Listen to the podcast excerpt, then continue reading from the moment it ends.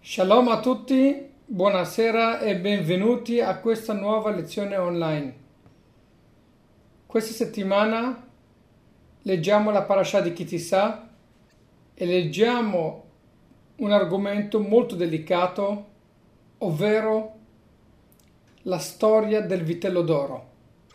Ci troviamo questa sera nel dodicesimo giorno del mese di Adar I 5771 e ci troviamo nel 15 febbraio 2011. Come di consueto iniziamo con un aneddoto. Una sinagoga ha cambiato rabbino e ha annunciato in tutti nelle locande, nelle email, ha fatto sapere a tutti i membri della congregazione che adesso c'è un nuovo rabbino.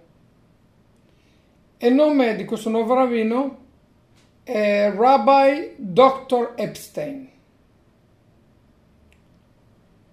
Un ragazzo giovane della sinagoga vede che il nuovo rabbino si chiama Rabbi Rabbino Dottor Epstein e pensa subito, dice che bello avere un rabbino che è anche un dottore.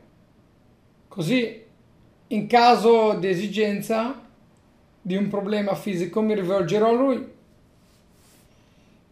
E così fu.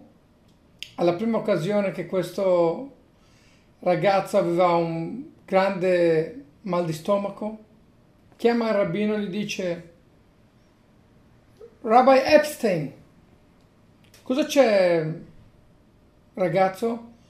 Gli dice guarda, ho un mal di stomaco molto forte e non so come risolverlo. Visto che tu sei dottore, mi puoi aiutare per favore? Mi puoi dare un consiglio?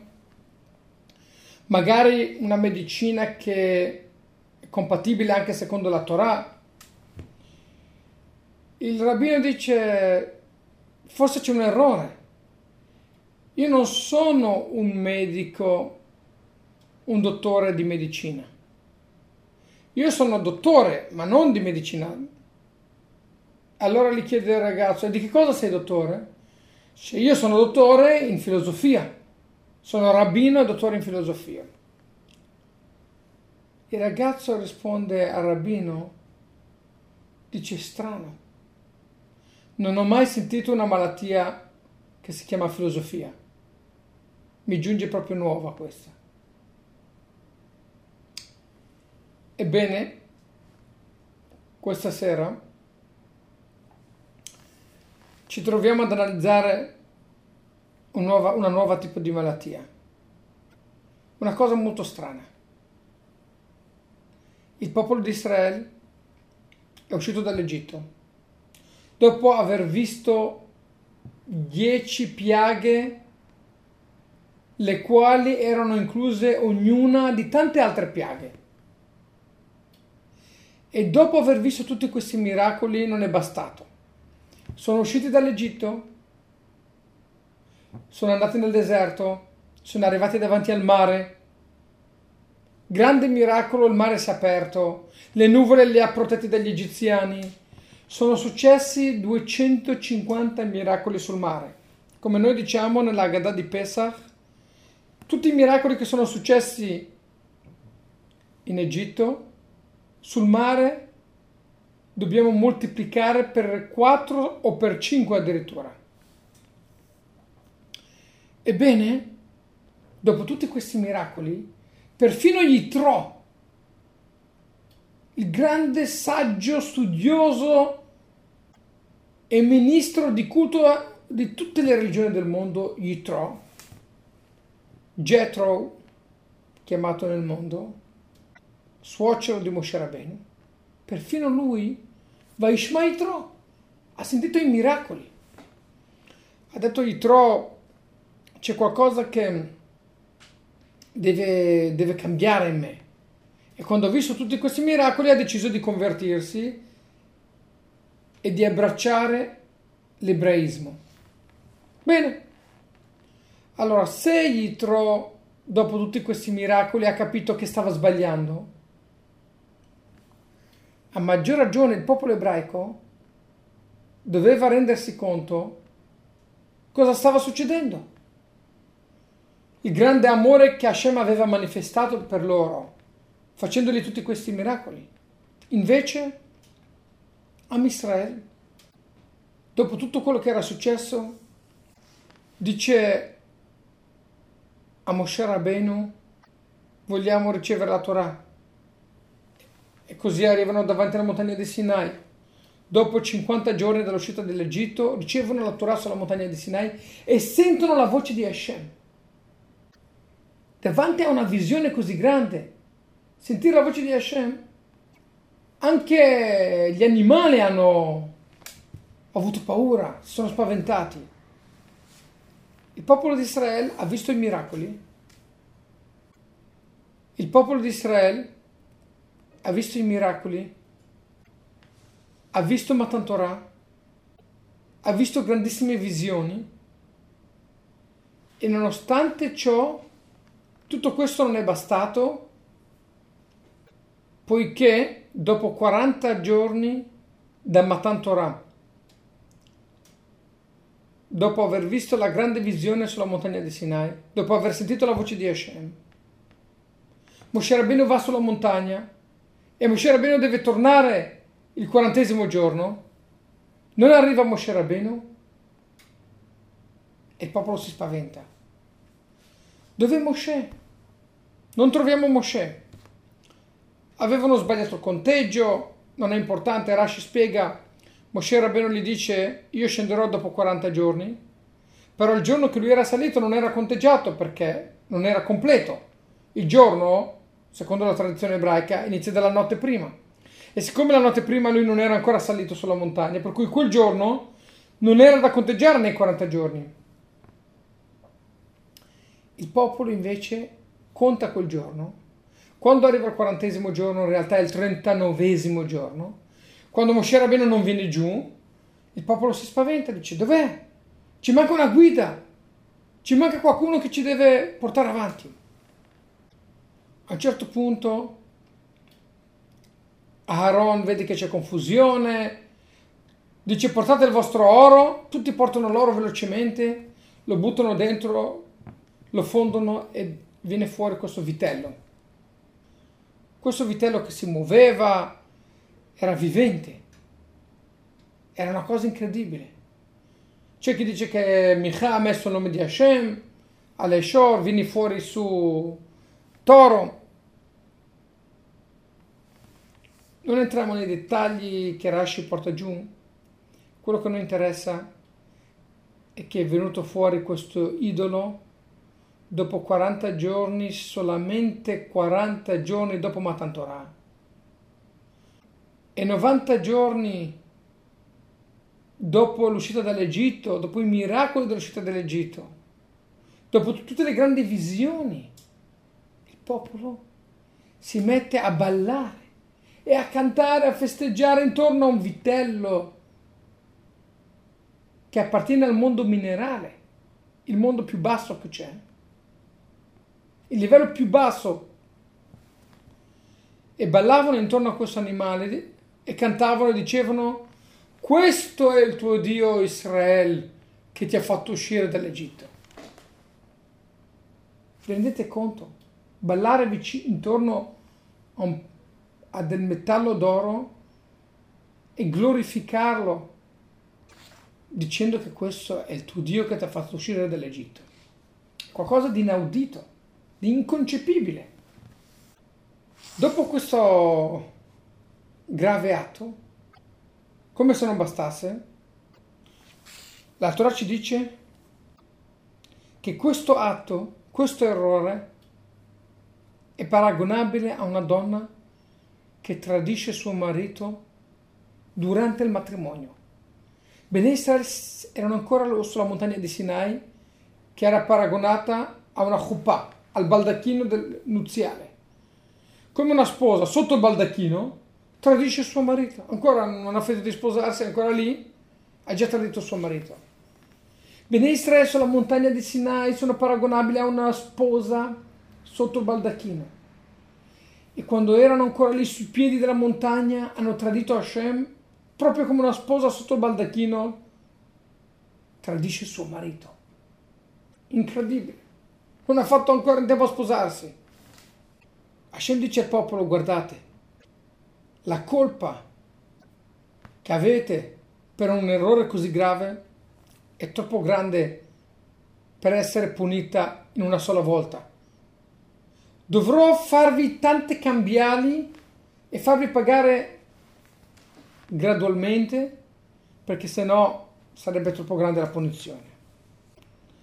E questo errore è diventato uno degli episodi peggiori, più gravi che mai Israele ha commesso.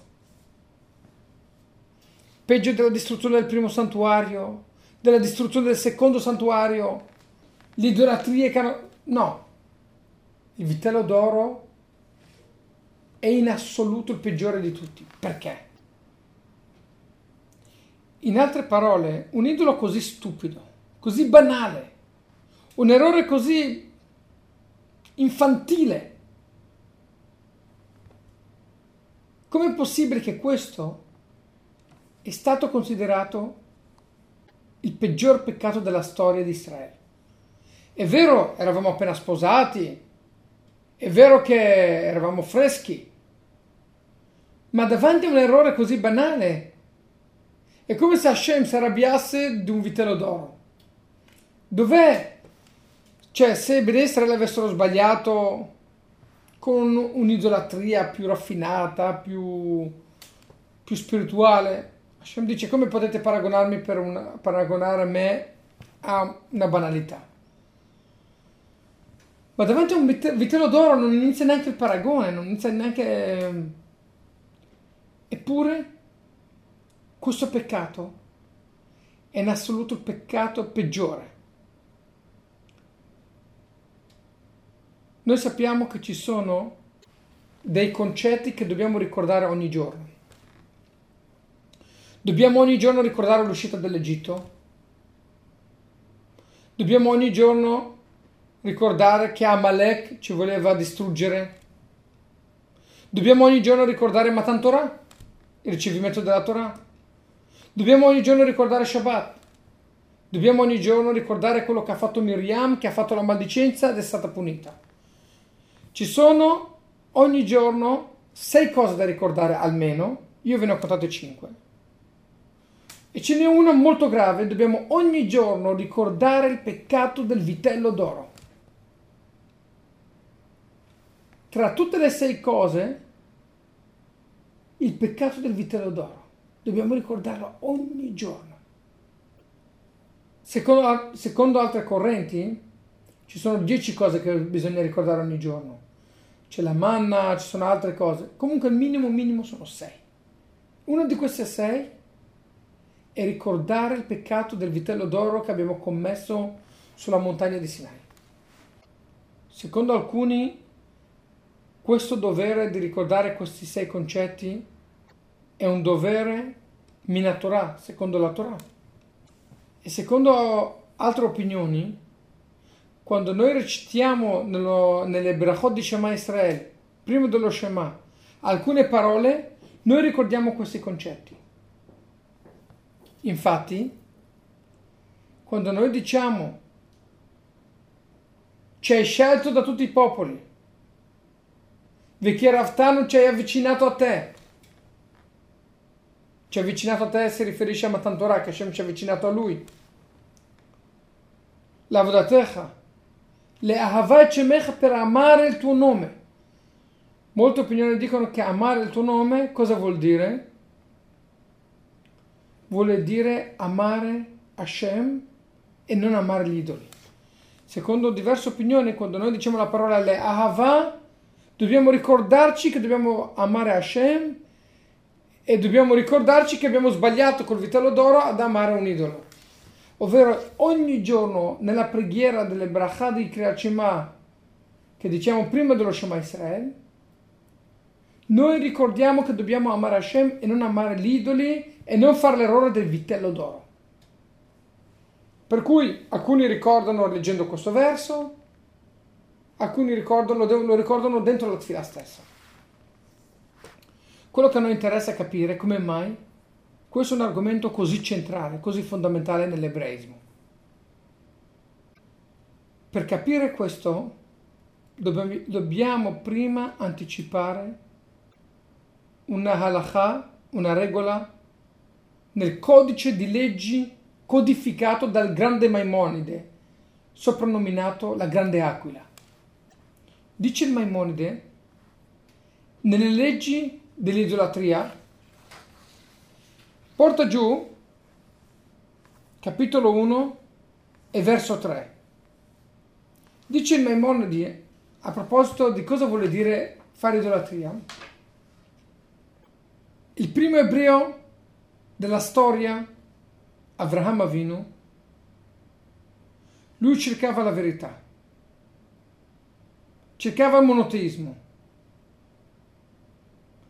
E dice il Maimonide che Avraham Avinu, il grande Abramo, era immerso nella falsità dell'idolatria di Ur-Kasdim. La città nativa di Abraham era Ur-Kasdim, che è una città in Mesopotamia. Il padre di Avraham Avinu era il più grande produttore di idoli dell'epoca. Suo fratello, sua madre, tutti erano immersi nell'idolatria, nel creare gli idoli, nel commerciare questi idoli. E le popolazioni del mondo seguivano questa corrente. Avraham Avinu, anche lui, nasce in questa famiglia, segue la corrente di questa famiglia. Ci dice il Maimonide che anche Avraham Avinu all'inizio, lui era come la sua famiglia un grande idolatra, seguiva gli idoli. Su questo fatto chiede Rabbi Shneur Zalman Digliadi, il fondatore del movimento chassidico Chabad, sepolto ad Adish in Ucraina, chiede Rabbi Shneur Zalman, Rabbi Shneur Zalman, sappiamo che il Maimonide non è un libro di storia, bensì un libro di leggi. Sappiamo che dove ci sono le leggi non ci interessa la storia. Non è comprensibile il perché il Maimonide, quando mi parla di cosa vuol dire idolatria, mi racconta la storia di Abramo dall'inizio, che lui era immerso in idolatria, poi dopo qua, poi dopo là. Cosa c'entra in un codice di leggi la storia di come era Abramo prima che lui diventasse ebreo? che lui seguiva gli idoli prima. Cosa cambia tutto questo? Se Rambam ci racconta questo, vuole dire che c'è un'importanza molto rilevante a livello halachico sul significato e sul comportamento di Abramo che lui era idolatra prima di diventare ebreo. Per capire bene cosa vuole dire idolatria, dobbiamo analizzare il significato in profondità. Idolatria che cos'è? Se noi riflettiamo, possiamo vedere che nell'idolatria ci sono due concetti, due componenti. Da una parte c'è un vuoto, c'è una mancanza, c'è un bisogno di colmare questo vuoto. Una persona che segue un idolo perché si sente debole e vuole, ha bisogno di potere, ha bisogno di qualcosa a cui affidarsi, a cui sottomettersi. Per cui l'idolatria prevede un sentimento di vuoto di mancanza.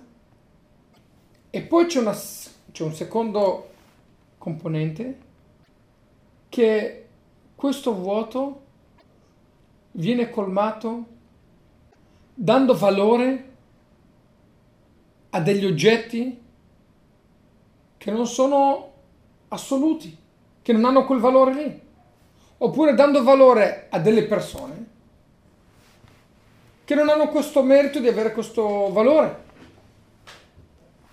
Ad esempio,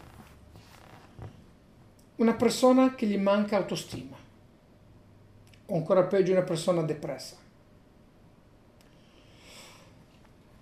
Questa persona ha bisogno di trovare nella vita dei modelli che sono forti, sicuri. E lui ha desiderio di essere sottomesso a questi, questi personaggi, si sente più sicuro, si sente colmare questa mancanza, questo vuoto interno. Potrebbe essere un cantante importante, forte, carismatico, che ti dà quell'ispirazione, quella sicurezza che ti manca. Può essere un giocatore autorevole. Ah, io sono pazzo per questo giocatore. Mi sento colmare questa mancanza che ho dentro. Ebbene sì, cari amici. Idolatria vuole dire sentirsi vuoto, sentire una mancanza, componente numero uno, e poi componente numero due, e colmare questa mancanza con un oggetto con un personaggio che in realtà non è quello che veramente noi attribuiamo a questo oggetto. Se noi pensiamo, ad esempio, una persona che è infelice e lui dice, ah, se io avessi tanti soldi diventerei felice. Cosa succede? Questa persona ha deciso che il suo vuoto, la sua mancanza verrà colmata, completata con i soldi. Praticamente lui sta dando ai soldi un valore assoluto. Io so, se avessi i soldi non ho problemi nella vita. Praticamente sta dando ai soldi un valore assoluto. Sta dando importanza ai soldi molto più di quanto loro in realtà sono. E questa è idolatria. Perché idolatria non vuol dire solamente prendere una statua e inchinarsi davanti a Buddha. Idolatria vuol dire dare importanza, dare valore a una persona, a un oggetto, può essere una macchina, può essere un aeroplano per qualcuno, può essere una casa dare un valore superiore a quello che questo oggetto è. E facendo questo noi stiamo dando, stiamo mettendo una fantastica Ferrari, ad esempio, per una persona, la sta prendendo, la sta mettendo al posto di Hashem, al posto di Dio. Se io mi trovo su una Ferrari mi sento un'altra persona praticamente stiamo dando un valore assoluto, un valore enorme a un oggetto che non è il vero valore che ha questo oggetto. Per cui l'idolatria è composta di due parti. Un vuoto da una parte e il colmare questo vuoto con un qualcosa che non è in realtà quello che veramente è, ovvero dando a un, questo qualcosa molto più valore di quello reale e automaticamente noi pensiamo, ci illudiamo di coprire questo vuoto, ma che in realtà non stiamo coprendo, perché quell'oggetto o quel personaggio non è Dio, non è assoluto non ha questa forza di coprire questo vuoto interno. Perciò noi capiamo che l'idolatria, che è composta di due parti, in realtà solamente una di queste due parti è sbagliata e nociva e ci allontana da Hashem. Ovvero la parte che noi decidiamo di colmare il vuoto con un qualcosa che in realtà non è quello che è veramente. Quella parte è idolatria. È proprio la, la, la vera essenza dell'idolatria. Mentre la prima parte, che è il sentimento di vuoto, quella parte lì, anche se è una componente dell'idolatria, in realtà non solo non è idolatria, ma anzi è qualcosa di positivo, qualcosa di spirituale, come vediamo tra poco. Quando il popolo di Israele si trovava sui piedi della montagna di Sinai e non vedeva arrivare il pastore fedele del popolo, il tramite che aveva intermediato, aveva ricevuto la Torah, il grande Moshe Rabbeinu. Non vedono arrivare il pastore fedele. Dov'è Moshe? Vanno da Aaron. Sentiamo un vuoto dentro di noi. Ci manca la presenza di Moshe Rabbeinu. Non possiamo sopportare questa mancanza. Dobbiamo riempirla con qualcos'altro. Abbiamo bisogno di un altro tramite. E qui il popolo ha sbagliato e ha pensato che questo vuoto si poteva riempire con dell'oro. L'oro, il metallo più prezioso che c'è, il metallo delle infinite risorse, il metallo che non arrugginisce mai. L'oro simboleggia anche il massimo del materialismo, i soldi, l'oro, il valore materiale. Il popolo dice a Aaron, ma forse se noi prendiamo l'oro e lo esaltiamo, lo portiamo in alto, forse con questo oro possiamo illuderci di avere un sostituto a Moshe Rabbeinu. Viene, viene Aaron e dice portatemi l'oro, vediamo come va. Voleva perdere tempo, temporeggiare, purtroppo non è servito.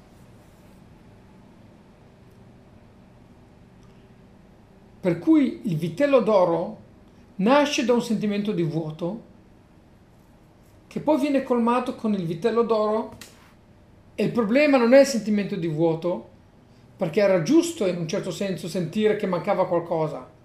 La mancanza di Moshe Rabbeinu è un sentimento giusto. Ognuno deve sentire quando manca suo padre, quando manca la sua guida. Se un alunno non sente la mancanza del suo maestro è grave. Ma se pensa che questa mancanza può essere sostituita con un buon gelato, questo è molto grave. Il Maimonide ci dice che Avraham Avinu era immerso nell'idolatria perché Perché Rambam, il Maimonide, ci vuole spiegare che una delle ragioni per la quale Avraham Avinu è riuscito ad arrivare alla verità è perché lui era immerso nell'idolatria. Cosa vuole dire questo? Vuol dire che Avraham, siccome lui era immerso nell'idolatria, vuole dire che lui sapeva che c'era qualcosa che gli mancava nella vita, aveva bisogno di qualcosa superiore, qualcosa di divino. Allora dice il Maimonide, se Avraham Avinu non avesse avuto questo grande desiderio, questo grande attaccamento all'idolatria, Forse Avram Avinu non avrebbe mai sentito il bisogno di colmare questo vuoto di avere Hashem nella vita. E questo che noi capiamo da Avraham Avinu, che da una parte lui sentiva il bisogno di avere un'intimità con qualcosa di spirituale. Lui aveva bisogno un legame con qualcosa che è trascendentale. Però lui, siccome si trovava in una famiglia di idolatri, allora lui ha interpretato questo bisogno, questo vuoto interno, con l'idolatria, col bisogno dell'idolatria. Ma quando Avraham Avino è cresciuto, ha capito che l'idolatria non era niente, che un idolo non può guarire, non può curare, non può aiutare, non può pregare, non può fare niente, automaticamente la sua anima ha sentito la necessità di trovare un legame con Hashem, con il vero Hashem. Ma tutto questo è maturato grazie al fatto che lui prima sentiva la necessità di avere un legame con l'infinito e l'aveva temporaneamente riempita con l'idolatria. Poi quando ha capito che l'idolatria non vale niente, ha preso questo bisogno interno, questo vuoto interno e l'ha ridirezionato verso Hashem, verso il vero Hashem, verso la verità e non sul falso sostituto di Hashem. Il Maimonide dice una cosa semplice, simile un po' a questa, ma non esatto. Il Maimonide dice ai bambini, per portarli a studiare la Torah, per portarli in sinagoga, è bene dare delle caramelle è bene dare dei regalini per eh, convincerli a venire a studiare. Dice il Maimonide, come mai? Stai dando un esempio sbagliato. Stai dicendo a un bambino che lui può studiare la Torah? Stai dicendo a un bambino che lui può studiare la Torah per un interesse, per una caramella. Com'è possibile una cosa del genere? Risponde il Maimonide, fa niente. Oggi lui studia per una caramella, domani lui capirà che la caramella non ha valore e lui studierà per Hashem lui capirà da solo come ridirezionare, ridirezionare verso la verità questo bisogno dello studio. Prima devi creare un bisogno, una necessità di studiare. Una persona che non studia è vuota, non ha valori. Adesso lo convince a studiare con le caramelle, però l'importante è che lui sente che c'è un vuoto e che non può vivere senza studiare. Domani capirà che le caramelle non valgono niente, però capirà che la vita non può essere vuota, che non può esistere un uomo senza valori, senza la Torah. Questo punto capiamo perché il Rambam si dilunga a spiegarci la scaletta che Abramo, lui era un idolatra, immerso nell'idolatria. Cosa ci cambia tutto questo? Il Maimonide non è un libro di storie. A questo punto capiamo che il Maimonide non ce l'ha portato per raccontarci una storia, ma il Maimonide ci ha voluto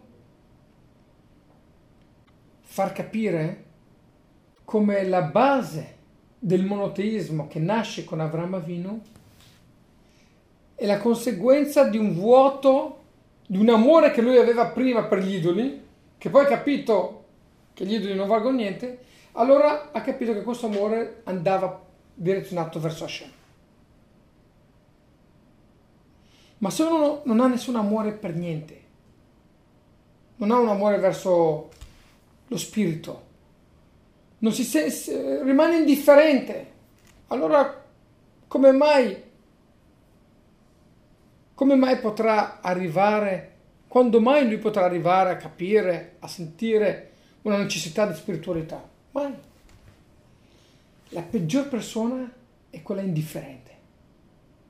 Può darsi che l'idolatra è meglio dell'indifferente, perché l'idolatra sente il bisogno di un valore spirituale, di un valore superiore, solo che sbaglia e pensa che, quello, che, che l'idolatria è quello che lo può aiutare. Poi capisce che l'idolatria non vale niente e allora va nella direzione giusta. Ma l'indifferente è passivo. Chi è passivo non cerca mai niente, non sente niente. Sentire un vuoto interno è già qualcosa. Quando il popolo ha detto sentiamo che manca Moshe Rabbeinu, sentiamo un vuoto, è già un qualcosa, sentire un vuoto. Perché quelli che non sentono niente sono veramente pericolosi. Sono veramente lontani da tutto. Come spesso dico, una coppia che litiga è meglio di una coppia che è indifferente e passiva. Perché quella indifferente vuol dire che non interessa più niente. Differente, passiva. Se litiga vuol dire che c'è ancora un legame tra i due. Senti, perché non ti curi? Perché non vai in palestra? Perché non ti vesti meglio? Perché non cambi occhiali? Tutto questo dimostra litigio di cose banali, ma dimostra che c'è un legame fra i due. Ma quando la moglie dice, ma vestiti come vuoi, mm, fai quello che vuoi, fai, tutto ignora tutto, questo è un problema molto serio. Questo vale anche con Hashem. Se uno va contro Hashem e abbraccia l'idolatria è perché cerca qualcosa, ma vuol dire che manca qualcosa dentro. Ma se uno non cerca niente e non sente mancanza dentro, quello è molto grave.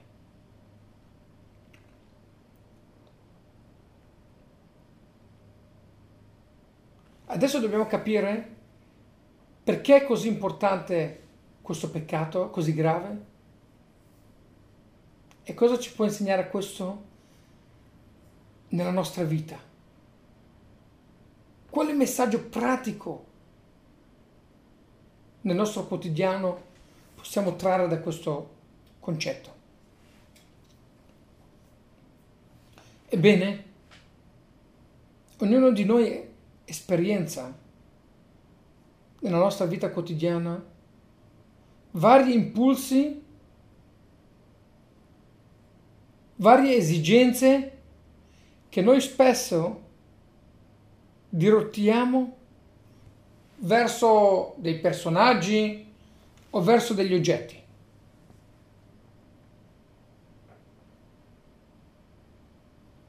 Ad esempio, ci sentiamo attratti da un personaggio. Delle volte sentiamo l'impulso di necessitiamo di attenzione, di complimenti, di approvazione. Altri hanno degli impulsi legati a dei vizi sbagliati, nicotina, alcol, per non parlare di peggio. Altri sono malati e hanno bisogno costantemente di intimità fisica. Altri invece continuano a mangiare non riescono a controllarsi. Invece alcuni hanno la pessima natura di voler controllare tutti, di voler dominare le persone intorno a loro. Magari hanno qualche zero in più nel loro conto bancario e si illudono di poter fare tutto perché hanno i soldi.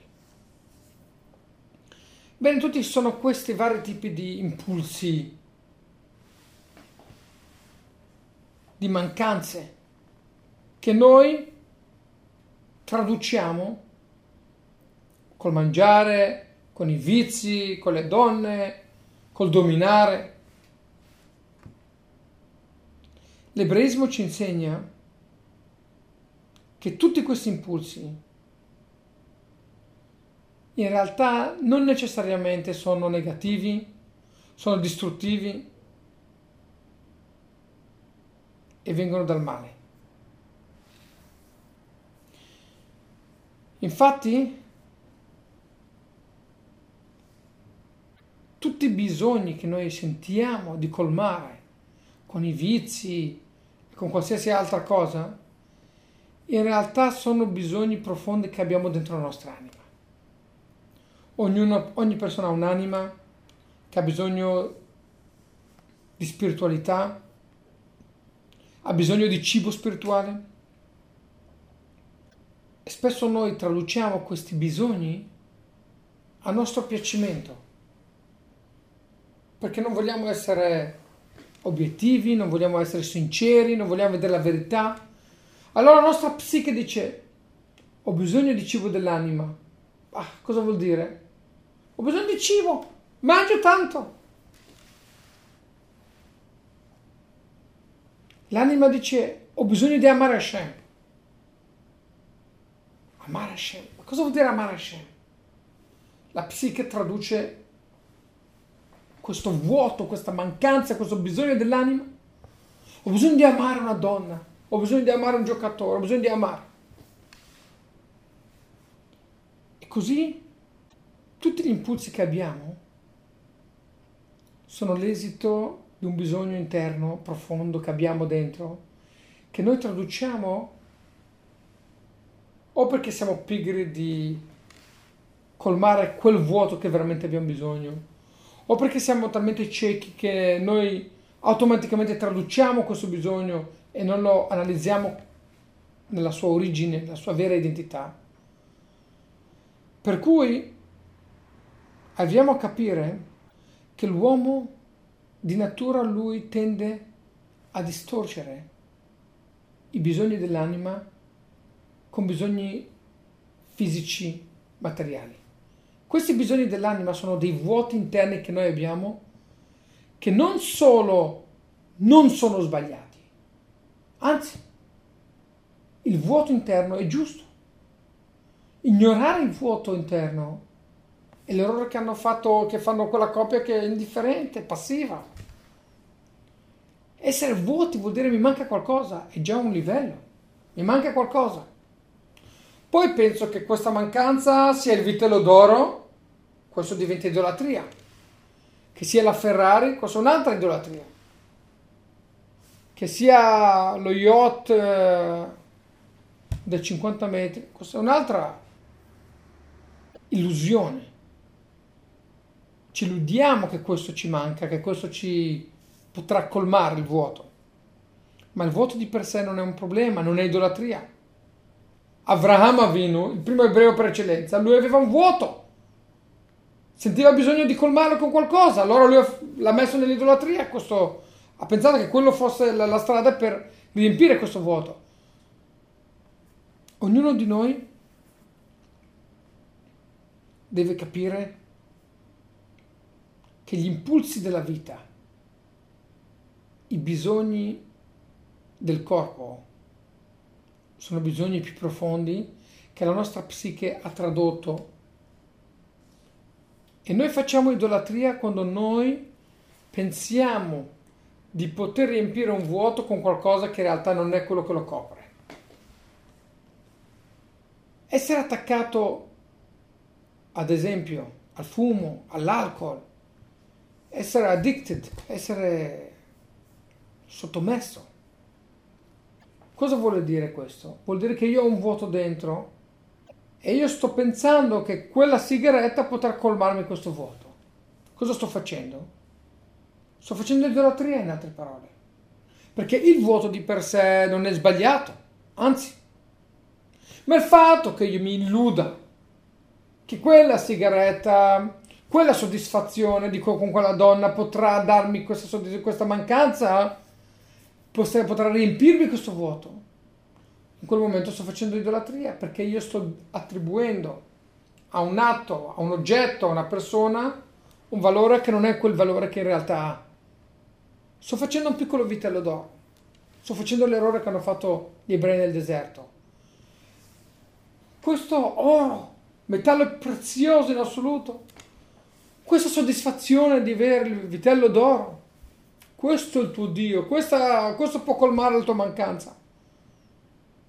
Dare un valore superiore a un oggetto del valore che in realtà lui ha. Ognuno di noi ha il dovere di non distrarsi, di non distorcere la verità, di non illudersi, di poter colmare determinati vuoti, bisogni dell'anima con qualcosa che non c'entra niente. Dietro molte molti vizi. Spesso c'è un profondo bisogno di ricevere o di dare amore. Il nostro cervello è confuso e noi spesso traduciamo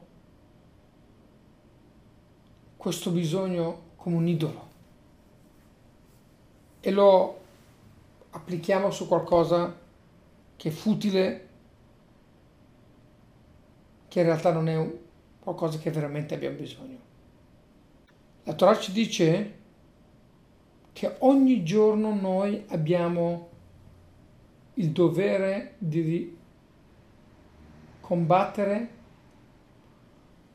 questa mistificazione del corpo, della psico umana che traduce dando dei valori superiori a degli oggetti o a delle persone e traduce questi bisogni dell'anima con cose che in realtà non c'entrano niente. Noi viviamo in un mondo falso, viviamo nell'illusione noi dobbiamo fare attenzione a non cadere in questa illusione. La Torah ci dice che il vitello d'oro, in altre parole, rappresenta la battaglia quotidiana di ognuno di noi di come dominare questi impulsi e di non tradurli in qualcosa che non c'entrano niente. I nostri avi hanno già sbagliato. C'era un vuoto che era giusto e l'hanno tradotto con un qualcosa che invece era sbagliato. Cari amici nella vita, ricordiamoci di non fare questo errore, di non illuderci di colmare il vuoto che abbiamo dentro l'anima con cose che non c'entrano niente, che non ci daranno mai la vera felicità. Non facciamo l'errore del vitello d'oro. Hashem ci ha detto, dovete ricordarvi ogni giorno il peccato del vitello d'oro. Non perché dobbiamo sempre essere tristi, o perché Hashem non ci vuole bene, vuole che ci ricordiamo sempre che siamo dei peccatori, no. Dobbiamo ricordarci del vitello d'oro per non sbagliare di nuovo e non tradurre il vuoto interno con delle esigenze che non sono vere, con dei valori che non sono assoluti. Ricordiamoci di non fare l'errore del vitello d'oro. Ricordiamoci che l'anima ha bisogno di spiritualità, la vera spiritualità e cerchiamo di dare il cibo all'anima come diamo cibo al corpo. Cerchiamo di elevare le nostre anime e renderle spirituali in modo che saranno pronte per ricevere la redenzione futura, Mashiach Tzidkenu, presto nei nostri giorni. Amen.